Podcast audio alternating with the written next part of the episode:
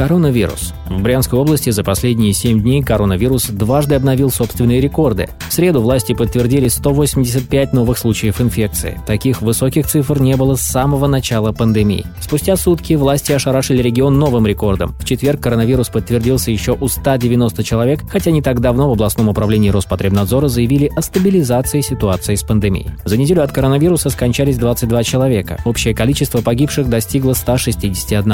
И это только те случаи, в которых коронавирус значится как основная причина смерти. Также на неделе стало известно о кончине настоятеля Свенского монастыря и игумена Алексия. Ему было 46 лет. Большую часть жизни он отдал службе в монастыре. Игумен умер от осложнений, вызванных коронавирусной инфекцией. Похороны зараженных. Пока настоятель Свенского монастыря боролся с COVID-19, Новости Брянска выяснили, как на Брянщине хоронят зараженных коронавирусом. У нашего корреспондента скончался знакомый с подтвержденной инфекцией. Родственникам оказалось не так просто получить тело умершего. В морге за это потребовали почти 8000 рублей. Патологоанатом объяснил, что сначала усопшего заворачивают в простынь, а затем тело помещают в 2 пакета. На каждом из этих этапов работники морга делают еще и санобработку. Упаковка стоит 2600 рублей. Остальные деньги патологоанатомы берут за работу в неурочное время. Чеки за оплату не выдают. И это еще не все. Похороны должны пройти в день выдачи тела, даже если кладбище находится на большом расстоянии от больницы. Знакомым нашего корреспондента пришлось везти покойника за 150 километров и хоронить его в сумерках. Собачье дело. В Следственном комитете завершили уголовное дело Игоря Гинькина. Пока он занимает высокий пост, руководит комитетом по ЖКХ мэрии Брянска. Но его политическая карьера вскоре может закончиться из-за обвинений в халатности, благодаря которой бродячие псы насмерть загрызли 3 горожан. Следователи пришли к выводу, что Гинькин в течение 4 лет занимал пост в мэрии и за это время так и не решил проблему бездомных животных. Агрессивные собаки неоднократно нападали на горожан. Несколько инцидентов закончились смертью. Бродячие собаки в разное время насмерть загрызли 3 женщин в Бежицком районе. В итоге чиновника обвинили в халатности, которая повлекла смерти людей. В скором времени делом Гинькина займется суд. Ему грозит 7 лет колонии. Пока расследовалось уголовное дело, в Брянске так и не создали приюта, который смог бы содержать всех бродячих собак города. Власти все еще работают по схеме «поймал, стерилизовал, отпустил», и псы продолжают стаями бегать по улицам Брянска.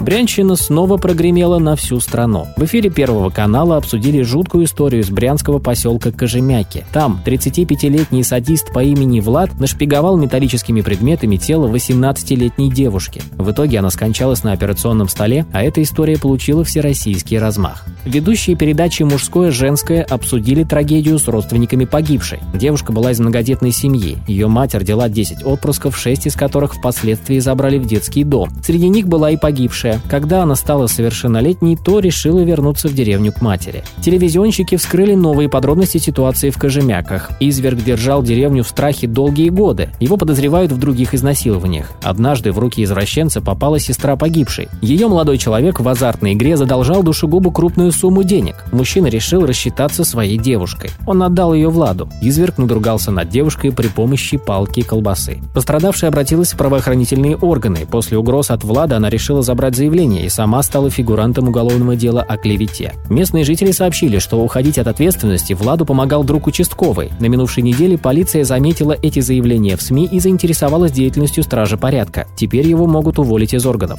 Все это время жители Кожемяк находились в информационной осаде. В деревне частыми гостями стали журналисты. После эфира на Первом канале в Кожемяки прибыли люди, представившиеся сотрудниками Следственного комитета. Их интересовали те селяне, выходившие на связь с телевизионщиками. Из-за этой ситуации жители деревни стали менее охотно общаться с прессой. Все новости о брянском душегубе можно прочитать на сайте newsbryansk.ru. Чтобы их найти, нужно ввести название деревни Кожемяки в поисковой строке нашего интернет-ресурса.